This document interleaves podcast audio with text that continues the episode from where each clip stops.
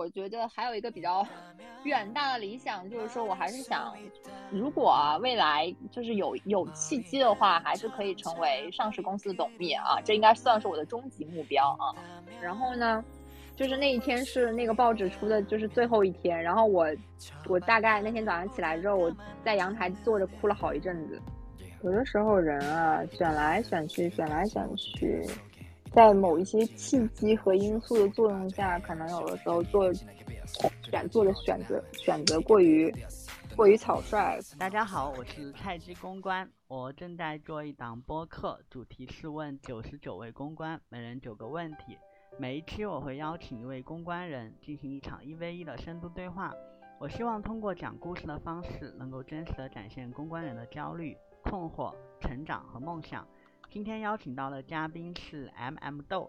我对她的第一印象是她是一个非常勇敢的单身大龄女青年，在三十岁的人生节点上面，她愿意去换一个新的城市，只为了追求更好的职业发展。现在的话，她已经在麦上了，让我们先请她给大家来打一个招呼吧。M M 豆，好，小伙伴们，大家晚上好。那个就是叫我 M M 豆就可以了。然后我是来自浙江的。然后简单说一下，我就是这个，就是从大学毕业之后的这个经历是简单说一下吧。嗯，我大学念了新闻，然后呢，后来就去报社做了这个记者。嗯，做了一段时间记者之后呢，就出去读了一年的这个研究生。回来之后的话，就一直在做品牌公关的这块的工作。我希望今天怎么说呢？就是我在我这个说长也不长，说短也不短的这个职业的这个生涯里面，分享一些这个自己的一些经历和一些想法给大家，希望是对大家有所帮助吧。啊，对，嗯，我之前了解到 M M 豆，你最近应该是在一个。一个新的人生的阶段，算是在求职找工作，对吗？就是站在这样一个算三十加的一个人生节点里面，你自己会对于接下来的一个下一份工作，你会有怎么样的一个考虑吗？嗯，我觉得就是在这个年纪啊，就是说可能，嗯，找工作的话，更多还是要从这个实际跟客观的一些东西去出发吧。所以从我的从业的这个履历上来说的话呢，可能整体上还是要往金融的这个方向上去走，或者呢是去这个上市公司直接去面对资本市场。嗯，因为可能有的时候吧，我可能比如说对一些新兴的行业其实也是挺感兴趣的啊。嗯，因为而且我是觉得像品牌公关，其实很多东西也是共通的，但是。嗯，我觉得还是要回归到现实的现实一点的情况来说，就是不管是我自己的这个履历也好，或者是说他们嗯可能招人的时候吧，就是说对这个 对候选人的一些这种行业背景的要求来说也好，就是说我觉得就是未来还是往这个偏金融方向去走，应该是比较 合适的。当然了，我觉得还有一个比较 远大的理想，就是说我还是想。如果啊，未来就是有有契机的话，还是可以成为上市公司的董秘啊，这应该算是我的终极目标啊。你会，因为你刚才一直在谈一个词，就是说你觉得合适，或者说怎么样，就是你会有其他的想法吗？就是说换一个行业这样子。嗯，因为我就是那我因为我在杭州嘛，杭州的话，其实互联网的这个公司应该是挺多的。然后呢，发展的话呢也是不错，所以说，嗯，其实我当时确实也是很想往互联网那个方向去走走看，但是呢，一个现实的话呢，一个就是说，那他们招聘的时候基本上都会写，啊，什么互联网大厂或者是有互联网公司的经验的优先，或者有些是变成必须选项，而不是一个优先的选项，那。嗯，我是想去，但是可能就是说这一些，就有了这个限制之后呢，可能就是说会限制我跳的那个方向去。所以说，嗯，很多时候我可能在我去投了简历，我去做了尝试，但可能在筛简简历的时候，我就会被筛掉。然后呢，还有一个点就是说，说，嗯，那我也有机会，确实有去，比如说跟。呃互联网公司 HR，比如说聊过或者怎么样，但他们其实也是有一个担心，就是说，因为我整体在比较偏传统的一个行业出来的，他们怕互联网的这个公司节奏很快，怕我会适应不了。那我觉得这找工作就是大家都很现实啊，所以就是我内心是想，但是说现实就不允许吧，没有给我这个机会。前两天的时候，你有跟我聊到说你在求职的时候有遇到过一个很有意思的一个质疑点，然后你你还谈到说你非常想要分享出来，是一个什么样的一个质疑？我觉得很多时候啊，嗯，像我们这个岗位的话，去一些从来没有设立过这个岗位的公司去求职的时候，可能多多少少都会遇到。因为大家可能对品牌公关的这个理解，以及它的职能，以及工作一些内容，其实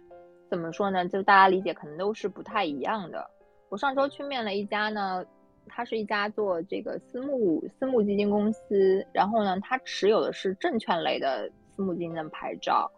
然后它成立其实有十几年了，但是他们没有设过这个岗位，然后这个岗位是新增的。嗯，当时呢，就是他们老板面我的时候，说我之前做的一些工作，他就觉得没有什么创造力，因为他就说我之前在我在之前的一些企业里面，就是说帮企业打造了一些有特色的品牌的品牌的一些特色的东西，他就觉得别人去做也是能够抓到这些点，这些特色的点去推，然后他就觉得没有什么创意。那我当时，对吧？我这从业这么多年，我怎么能就是不反驳他们呢？我当时就反驳了他，对吧？我说，我说我做品牌，不是说搞设计或者是画画、搞艺术创作。我说，这个我们做这个事情是要基于公司的现状和要实现的一个目标是什么，并且需要有足够的一个内容和资源去把我们这个品牌特色去支撑起来。不是说我凭空想想象，靠了一个创造力去把品牌的特色去这个想出来，然后我们就使劲儿硬去推，这个事情做事情的逻辑它本身就是不是这个样子的，所以其实怎么说呢？就是说，说实话，我更愿意去到就是说已经是有过这个这样子岗位跟部门的人，就是。他们已经有过一些磨合了。如果你你去这些就是从来没有设过的，但其实每个人的想法其实都是有些不一样的。他们可能并不知道你真的是干什么，或者是能干什么。我觉得这是我最近求职里面就是遇到一个让我让我就觉得嗯，还有人会是这样想的。对，你觉得像这种这种有这种想法的人多吗？嗯，不是说有都是有这样子的想法吧？可能大家就是对品牌以及公关要做的一些事情的的定位会不一样。而且我是我其实是觉得，上次我跟我跟你也聊到了，就是说，其实作为我们这个这这样子的部门，其实是需要得到老板的，就是就是百分百的一个信任跟支持的。我们才能把事情真的做下去，不然的话，我就觉得可能就是说，啊，老板一质疑，或者是一有别的一些什么的话，其实你这个工工作，其实我觉得真的不太好做。其实我觉得你刚才谈分享的那件事情，我觉得有聊到两点吧。一点就是说，我们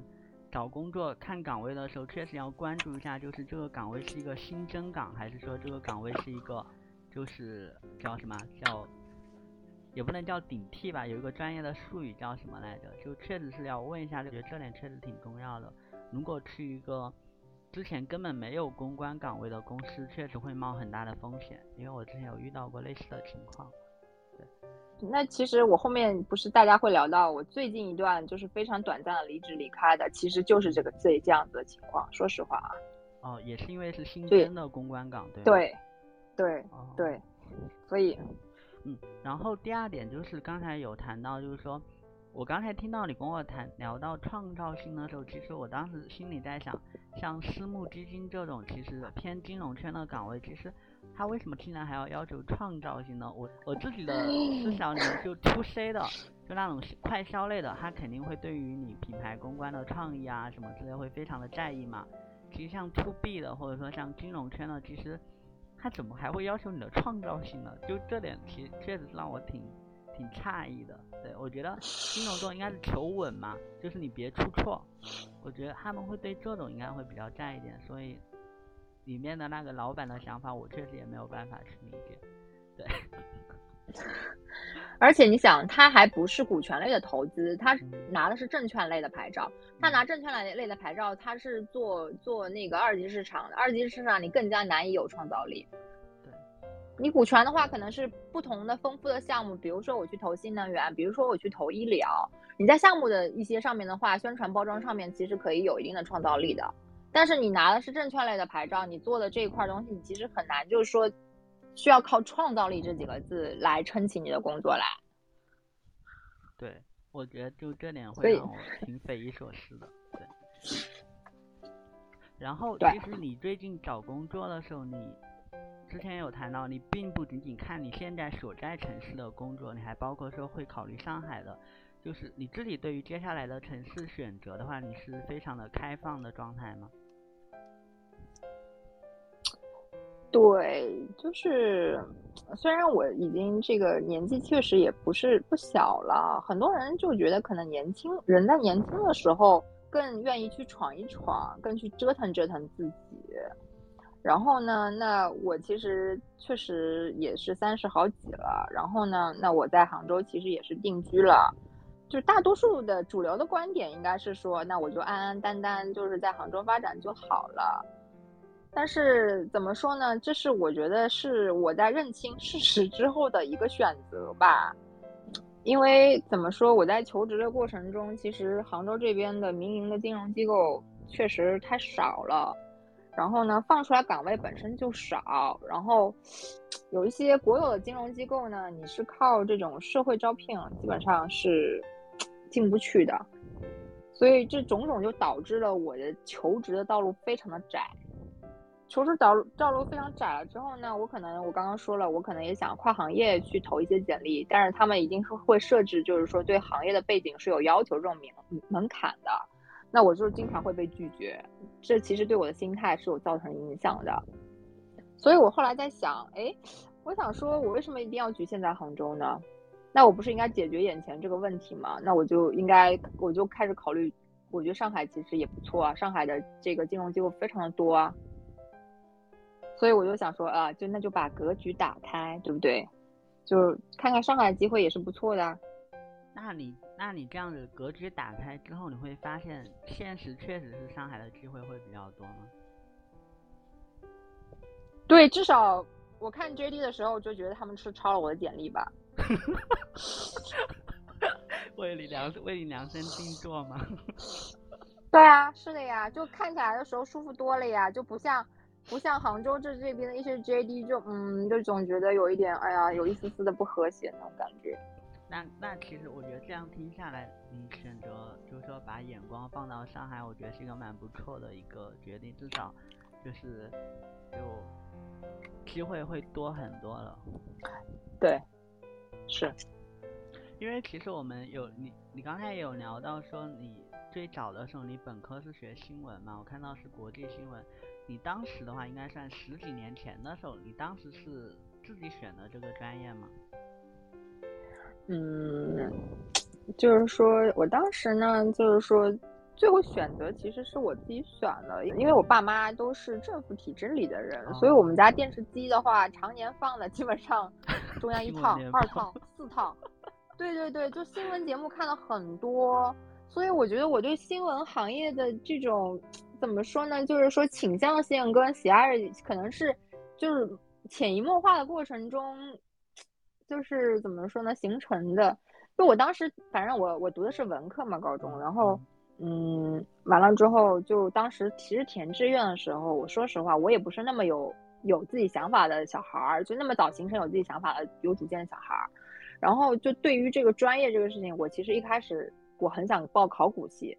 因为我很喜欢历史，对，然后后来想了想，考古系未来就是要么就去拿个小锄头去就深山老林里面，然后要么就去博物馆。然后我觉得好像发展的路是有点窄啊，我就觉得想有点窄。后来呢，就是家里人就给了我一点思路吧，就是说啊，你要么去做律师，或者是去做翻译，或者呢做记者也不错，做文字工作。哎，我当时觉得，哎，好像记者感觉。还比较合适啊，因为我想说可以跟不同的人打交道，然后就写一些不同的人啊、事啊这样的，我觉得还挺有趣的。然后呢，就去看看，就是说有什么就比较合适的学校了。就是对，当时其实选的时候，就其实说起来就是这么简单，就是这么选的。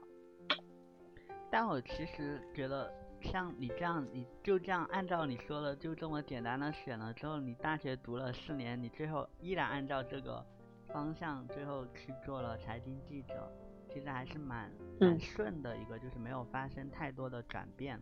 就这条路感觉一直在这条路上面走的样子。因为怎么说呢，我首先我觉得觉得我大学的四年学的东西还是挺实际的，因为我们当时是就是香港那边的师资力量过来的嘛，然后它是整体上挺偏这个实践实践型的。就我们从大二的时候就开始，就比如说让我们自己出报纸，或者让我们自己拍新闻，或者是出镜去做一些主持什么的。其其实就是说，不管是纸媒的，还是说是电视类的这种媒体的各个岗位，我们每个同学都轮着做过的。所以他其实我我是觉得，就是说这种实践的这种感觉是挺有趣的，就让你学东西非常有趣。然后呢，我当时学下来之后，那也确实是很想要，就是说真真正正的在实际的这个过程中，就是说我真的去报社，我真的去去去工作看看，这个真的记者是怎么样子的。所以其实我选了这个专业之后，我还是确实是爱这个专业的，啊。那后来做记者之后的话，你怎么样去看待，就是说财经记者这样的一份工作？你我现在可能回过头来讲啊，我是觉得其实做记者这个行业对个人的成长啊，然后各种能力上面的，就是提升是很快，而且非常有效的。那我我这个时候我就要嘲笑一下互联网行业的人了。他们老是觉得，就是说，哎呀，他说你在传统行业里面做，你适应不了我们这么大强度、这么大变化。我想说，你有采访一整天，然后晚上十点钟之前要交稿子，然后你还要写两个大版的那个那个新闻吗？你有试过吗？我很想问一下他们，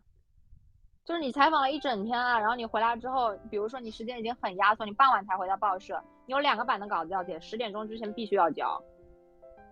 不然的话，明天就要开天开天窗了。你们有承受过这种压力吗？我我觉得很多人是没有承受过这种压力的吧。对的，你说的对。对，所以所以对，而且你是这样子，就是说，其实很多情况下，你做记者的话，比如说这些条线都是你负责。那比如说你稿子采访不到人，或者是说采访对象不愿意跟你讲，这些问题是要你自己解决的，别人是帮不了你的。所以我觉得，觉得就是各个方面吧，不管是沟通能力，然后呢，就承受压力的能力，然后 就是说，就是应急处理一些事情的能力啊，反正各个方面能力，我真的觉得是成长的挺快的。我也确实很感激，就是说我确实是有做了这四年记者的这个经历，就是我觉得可能是对我整一个人各个方面的提升，确实是很有帮助啊。我看到你之前的那个给我的信息里面，上面有提到说，其实你做记者的那四年做的并不仅仅是单纯的采访，其实还包括说一些其实与市场或者说与就是商业其实有关的东西，其实也蛮多的。对，是具体是一个什么样的情况？就是是因为你们的整个媒体的环境的问题吗？还是说是因为什么？嗯，怎么说呢？因为我们的采编跟商业线其实算是分开的。那我们这个时候其实也是为了确保，就是说这个我们采写的一些内容不要受太多这种，比如说合作的单位啊，或者是这个广告广告的这个金主爸爸的一些影响啊，所以这两条线其实是分开的。但是你这个像我这样子，我是跑这个消费消费条线的，你其实多多少少就是说是他们还是会有这方面的需求，比如说写软文，比如说是比如说比比如说帮他们张罗一些这种活动，活动的话就其实。我觉得跟有，其实说实话，已经有一点偏这个公关的那块去走了，就帮他们，比如说做一个产品的一个发布会，从这个策划到整体流程，然后再到就比如说媒体邀约啊，以及写通稿什么之类来，就就是去做一些传播。其实那个时候算是有接触，就是怎么说呢，算是雏形吧，就是其实多多少少是有有过一些接触这这一方面了，算是。就是你在纸媒做的时候，应该算是一零年、一一年那个阶段的话，你自己觉得就是那个时候的纸媒，体按理来，我印象中那个时候网媒还没有特别的蓬勃发展，对吗？那个那个年代，就十年前的话。呃，我们我我当时是这样子，就是说我们当时的社长那个时候是微博已经开始起来了。嗯已经开始有苗头起来了，然后我们当时的社长的话是要求我们所有人都去开这个新浪的大 V 的认证，然后呢，就新浪微博大 V 认证完了之后呢，就是说你写的那些稿子就是比较好的那种，你都要放在上面做一些转发，做一些评论，做一些互动，他已经有了这样一些要求。然后后来我们很大一批同事吧。当时就出去，然后呢，直接就成立了，就是新浪浙江新呃，这个新浪浙江的这个分公司里面，基本上就是原始的成员，基本上都是我们报社这边出去的。那现在的话，就是我不知道你现在还有过观察吗？就是说你你们你之前待的那家报纸的话，这些年会有什么样的变化吗？他已经没有了。哦。对他已经停刊了，他应该是在。去年，去年的一月份，去年的哦，应该是说去年的一月一号开始就它就没有了，应该说是前年的十二月三十一号就是最后一期。那你们当时那一批的，就是呃同行业的那种报，其实基本上也都倒的差不多了嘛？我可以这样理解吗？嗯，因为他们是党媒，所以还在。哦，你们你们算你们算偏财经类型的媒体对。我们算是就是那个团省委下面的报纸，所以它也不算是党政机关报，它已经算是团团系的那个那块儿来着，所以可能它没有像就是说党媒这样子，它一定可以把它撑得住。我跟你讲，特别的神奇，我当时走的时候呢，就就觉得哎呀，就终于离开了，但是哎，我不知道这个那天看见证我在我在我在那个。我在三亚海边哭的那个小伙伴有没有 进到里面？因为那次那个时候我刚好去三亚跨年了，然后呢，就是那一天是那个报纸出的就是最后一天，然后我我大概那天早上起来之后，我在阳台坐着哭了好一阵子。你为什么当时会选择离开？因为嗯，就是在报报社呢，时间做的确实也久了，然后呢，我整体的就能感觉出来，就是。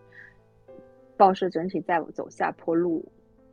嗯，然后呢，从我个人职业发展来说的话呢，那我就是确实也是想要，就是说看一看，就是往外往外走一走，看一看吧。所以，从从当时的这个就是说，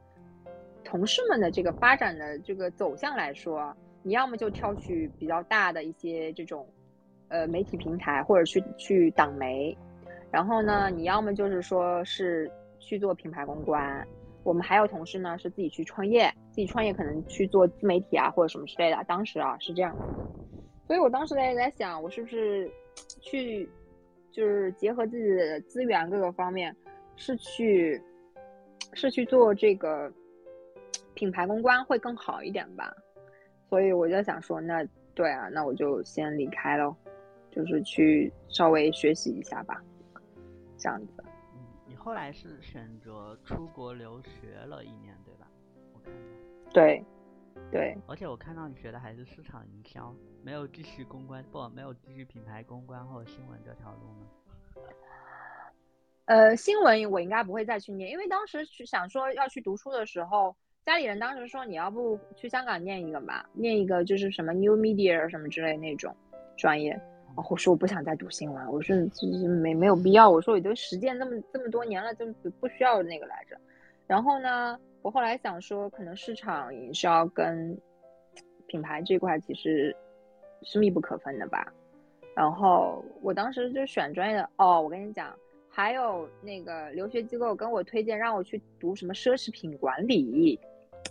想让我去读这那个，我觉得那个我好像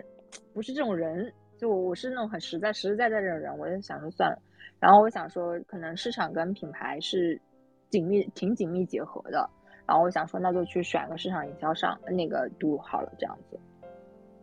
然后后来后来读完之后，你之前是不是有跟我讲过，说你没有参加校招？你算是直接后来是通过社招去了基金公司吗？对，是的，我没有参加校招，我也不知道当时为什么，我可能就被猪油糊了脑子吧，应该是。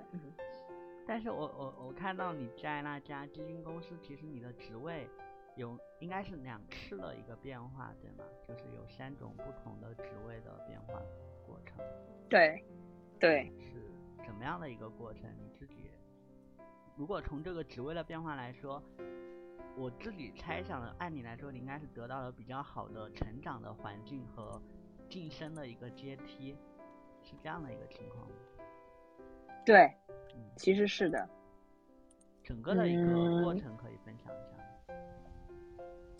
就是 我当时回国找工作的时候呢，基本上也是想。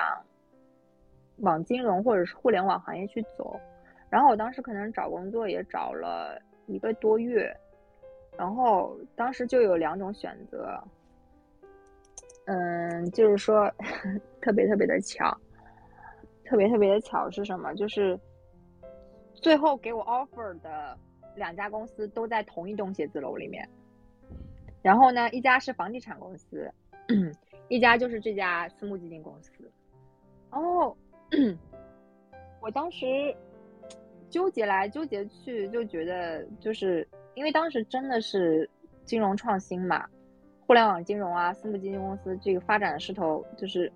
就算是比较新兴的一个行业嘛。那像我这种这种人，对吧？总是想要尝试一些新鲜事物吧。好了，我我我就不冠冕堂皇了。哎，他们给的薪资比较高啦。然后 然后我就去了家私募基金公司。那我进去之后呢，就是说一块儿是这个，因为他们也是新比较很挺新的公司嘛，然后那一块儿就是说就就是做老板的助理，然后呢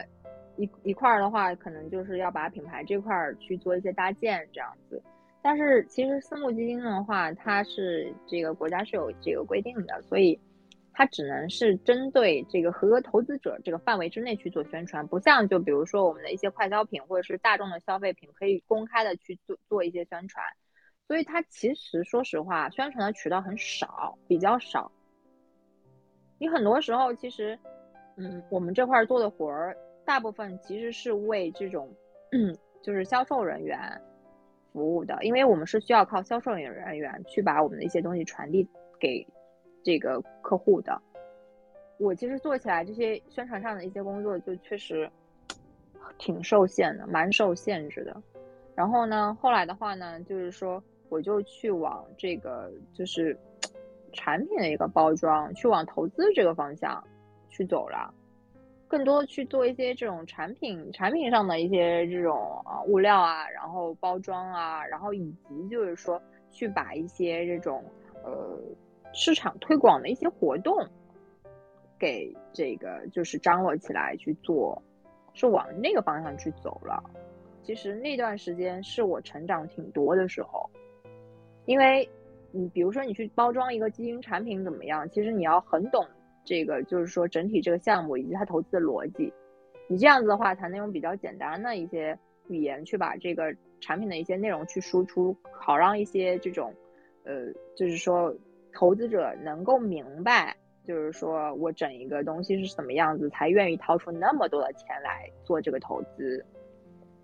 然后呢，在这个基础上，我对产品、对这个项目这一块有了一些了解之后，那好，那我就再再有机缘巧合吧，我当时也是进了一些这种同业的交流群里面。像我这种人，就是对外聊一些、拉一些合作什么之类，我觉得我还是可以的。所以我们就有跟一些银行，然后跟一些券商去做一些合作的话，就是变成就是说我们去他们那边去，呃，做托管，就是反正是去做一些。对基金运营这块的有一些外部的一些合作，因为我们的这个基金产品的话，你这个募集来之后是需要有这个就是呃托管的银行来做一些做一定的监管的，你那个钱也不能是放到我们自己的账户上面去，是要专门就是根据这个基金产品去开一个这个募集户跟托管户，然后再根据合同的约定一步一步的，就是去把这个钱这个募集好之后，然后打到这个就是说项目上去这样子。啊，中间是要有银行或者券商做一些这个监管的。我后来呢，就是因为呃有了这样一块的这个，就是啊，我去拉一些合作，然后呢，我后来就慢慢的做着那个变成了，就是说是去做产品的这个合同，然后呢去做产品的一个备案以及这个清算啊这一块，就整体是基金运营的这一块了。那我后来反正也做上负责人，然后下面带了点人这样子。说实话，你其实说的很对，他。真的是非常核心的一个部门，非常非常重要的一个部门。那后面其实你有谈到说压力会比较的大，对吗？这个部门。对对，因为这个部门是这样子，就是说压力最大呢是来自于这个你备案的这个就是环节。如果你在协会上面去这个产品备案不通过的话呢，你前面就是做的所有工作都是白费力气。因为你备案不通过的话，这个基金是成立不了的。成立不了的话，你不管是前面的去，比如说做谈项目的合作啊，或者是你募了几个亿啊，你这个钱是投不出去的，是出不去的。所以这个工作其实压力是挺大的。这个工作的实际的执行的难点是在于人际的，就是人脉的沟通吗？人脉的链接吗？哦，我这又讲要讲到我们的中国特色了。那我刚才我我刚才还想到了一个问题，因为像按理论上来说，如果一个人想要从一个部门到另外一个部门嘛，就是他的职责的变换，有可能会涉及到，就是说新的部门的人的排斥嘛，会有这方面的问题吗？就比如说你这里本来负责的是公关的，然后你后面去业务部门嘛，对吧？算是，那会有阻力吗？像我们这一类的这个，就是非销售条件的这个部门来说啊，就基本上不太会有这种，就是说利益上冲突很大的。如果你要去销售条件的话，那你就 抢了人家的一些什么什么，那人家可能就挺反应挺大的。因为像，特别是像我之前说，我说我去拉一些这种托管啊什么之类这种合作啊什么之类来着的。以前这种是法务风控的一些工作吧，那他们也确实是想说你多拉一些这种来，我们可以就是筛选一下，去做一些合作或者什么之类，他们其实还是乐意的。哦，那如果是这样子的话，那还好，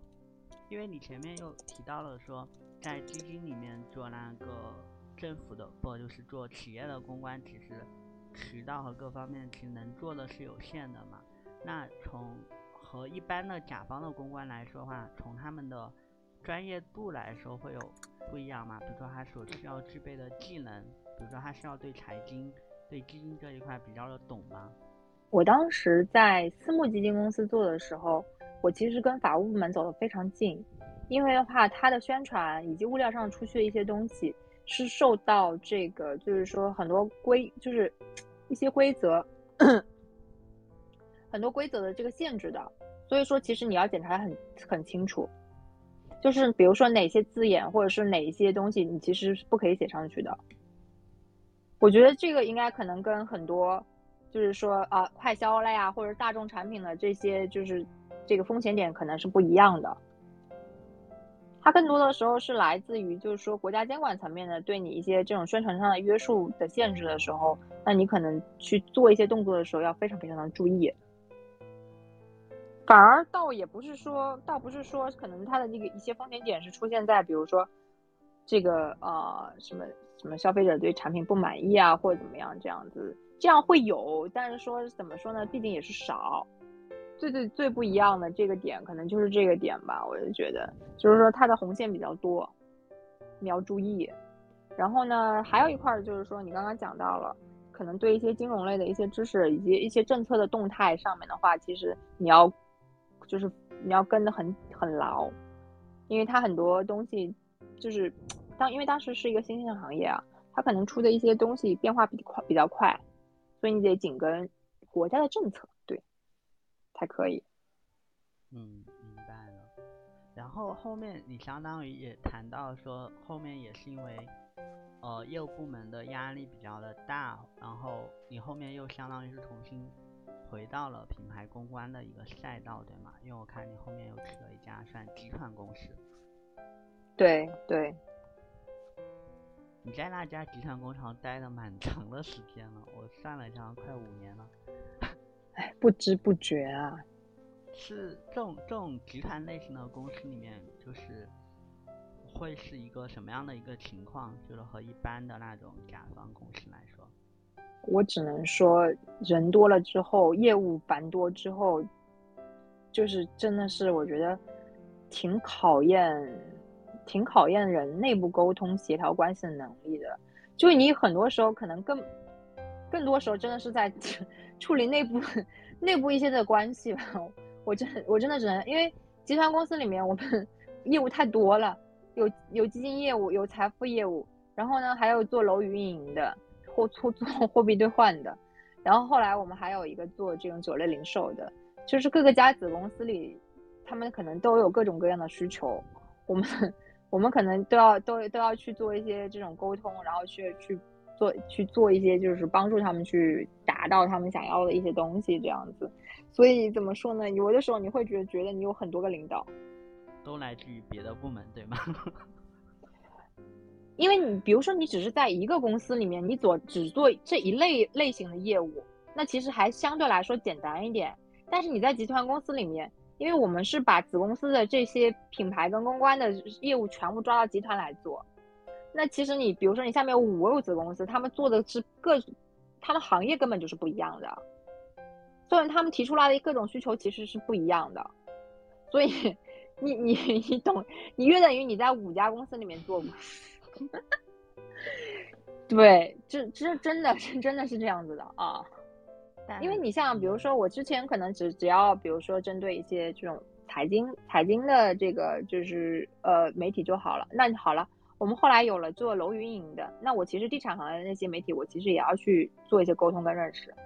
然后呢，他们那块还要党建，党建的话呢，我要去跟就是说像比如说党报的一些这种就是写政府新闻的那些人，再去做一些打打一些交道，看看有没有什么口子可以去做宣传的。然后后来来了一家做这种酒类流通的，那其实可能是又是又是媒针对媒体来说的话，又是另一拨人。所以，所以其实你你你其实感觉在打好几份。公司那个那个就是公司活儿，真的。嗯，但这个算是你工作最久的一家，就是什么样的因素吸引你能够工作这么久，就是比较稳定的一种状态。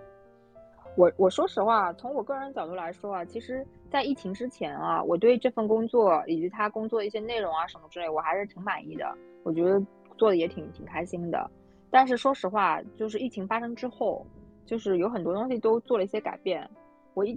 我我之所以就是可能待了这么，就是疫情是二零二零年发生的，那我可能待到今年今年上半年我才走，可能因为就是在当时这那那段时间里面也没有更好的选择吧，确实没有更好的选择，所以我才在才多待了这么长时间。你可能待在一家公司的时候，你就会觉得哎呀这样啊那样啊，就是可能有一些瑕疵的东西，但是当你真的考虑。我我想走好了，我去外面看机会的时候，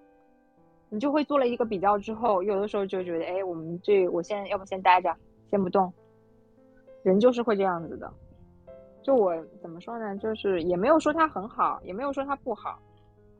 就就有的时候人就是这样子嘛，就是说，哎，要不先待着，就再看看。然后你后面就会有一次新的尝试了，对吗？而且不算是特别的成功。而且算是一个全新的跨领域的一个尝试，算直播行业。嗯，对，就是就是哎呀，我觉得有的时候人啊，选来选去，选来选去，在某一些契机和因素的作用下，可能有的时候做选做的选择选择过于过于草率，过于冲动冲动吧。当然，我确实当时觉对这个直播行业啊，就是说电商这个行直播电商行业，我就觉得它整体发展的话，还是势头还是可以的。那刚好有一个这个机会啊，可以让我去换一下赛道，因为这个啊，各位观众朋友们，就是你要你们要是前面那个全程收听的话，一定是知道的。我前面说过的，我说说我要从这个行业跳去另外一个行业是有多么的难。太难了，跨行业太难了。那刚好有这么个机会，我可以跨行业了。那我这个，这个我赶紧尝试一下呀！我就觉得尝试一下是没有，对吧？你不尝试，你就不知道这个行还是不行，这里面到底是个怎么样子的情况。那我就觉得，就那我就尝试一下嘛。那我就去做了一个尝试。那尝试一下之后呢，发现我不能说是这个行业的问题，我只能是说。就是说，可能这家公司整体上的这个风格，以及可能老板，我要好了又要说到，我就说，嗯，老板对于品牌公关的这个认知上面啊，就是把握上面，以及工作内容的分配上面，可能并不是说是大家非常的 match，非非常的匹配，所以就导致了可能我这个短短的待了这么一点点时间之后，我可能就觉得大家也不要相互消耗了。但是呢，怎么说呢？就是说。你其实没有进过这个行业，你永远都不会知道你到底合不合适，对吧？那我尝试完之后就觉得，哎，我再也不会去直播直播电商公司了啊！这确实可能不太适合我。你觉得直播电商行业的老板他对于品牌公关是怎么认识的？呃，我我不能说他代表了所有直播公司的这个老板，这个我只能说是这家公司的老板啊，他其实。一开始让我进去的时候，他有雄心壮志，是想要把之前的舆情让我把给他都处理好的。然后呢，我也有雄心壮志，就觉得你们这个就是一定是存在很多的这个潜在的啊舆情的风险的。我想要把它就是说，可能从源头上面去做一些预警跟处理、预处理什么之类来着的。但是呢。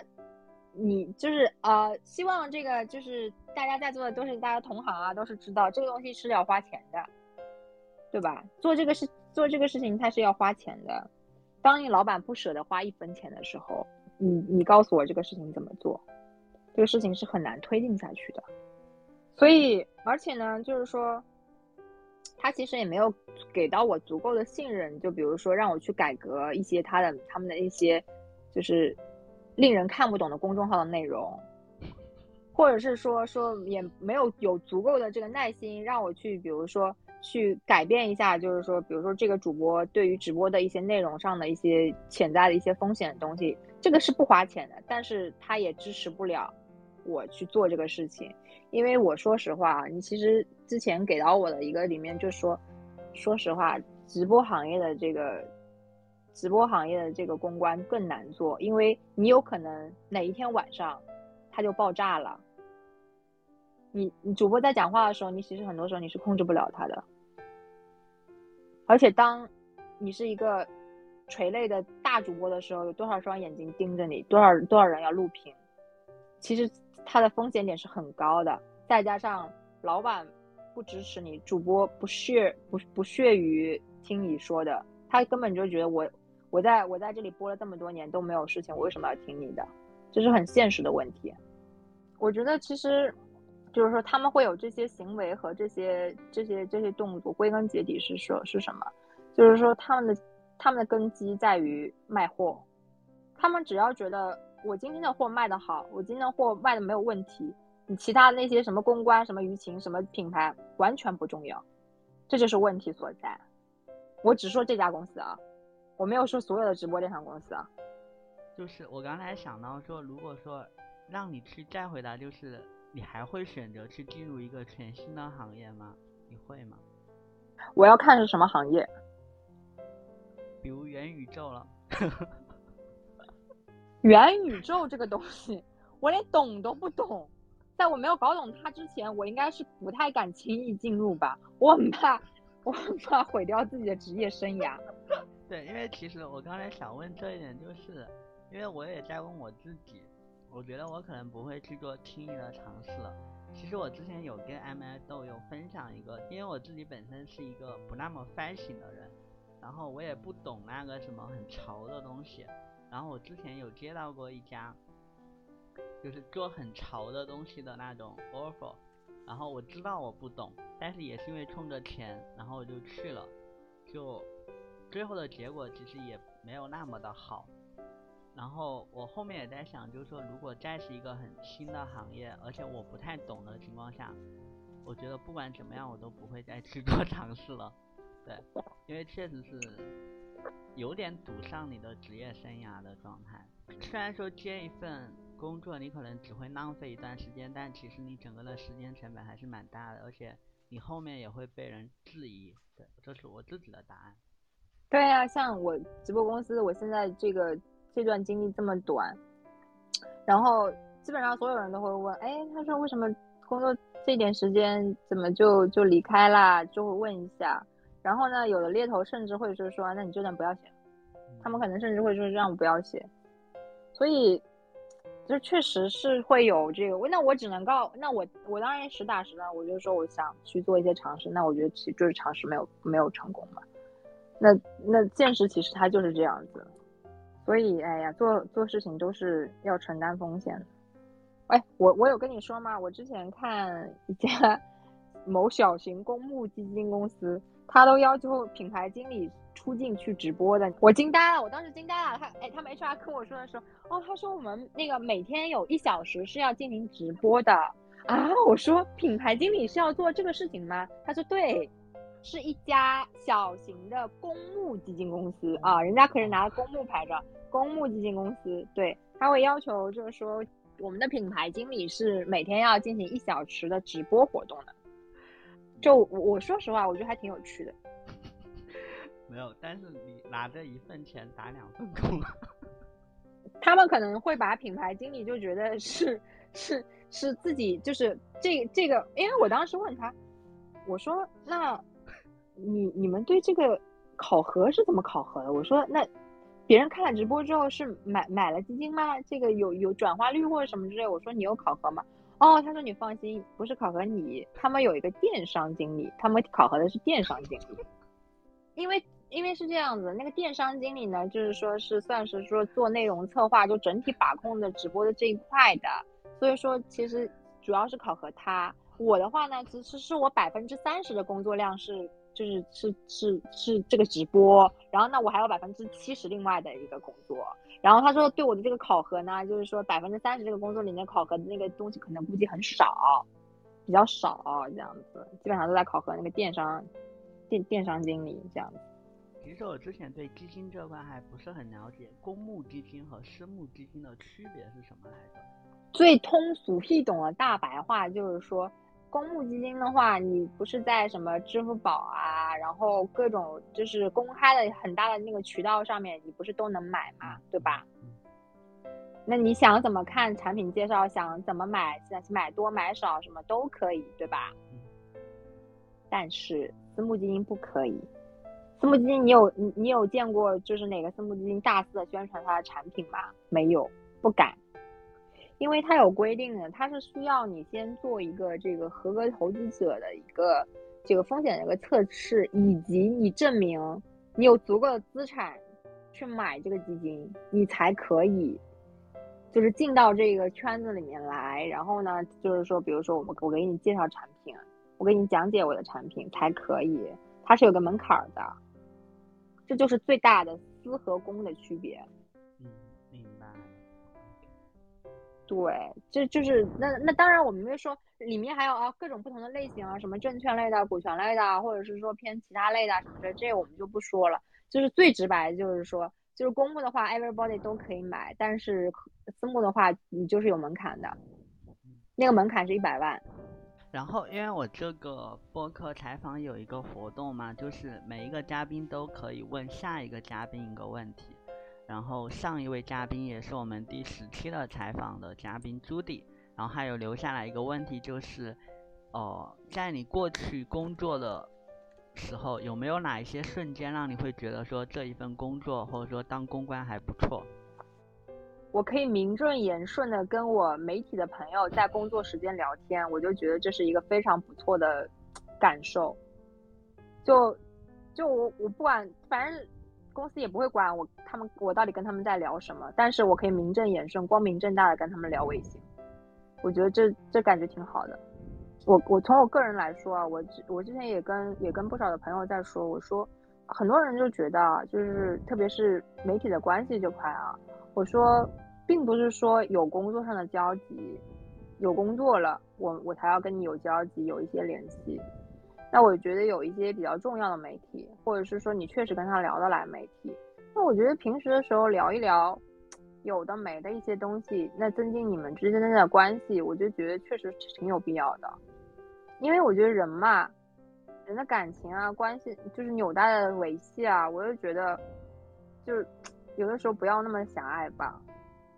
而且我就觉得，就是像这些这种关系的建立和巩固的话，确实也是需要靠时间来来这个积累下来才可以实现的。那我觉得你回答的很真实，就是那你有没有想要去问下一位嘉宾的问题？嗯。因为我最近在面试的时候，其实有的时候会被问到，就是说啊，就是说你为什么？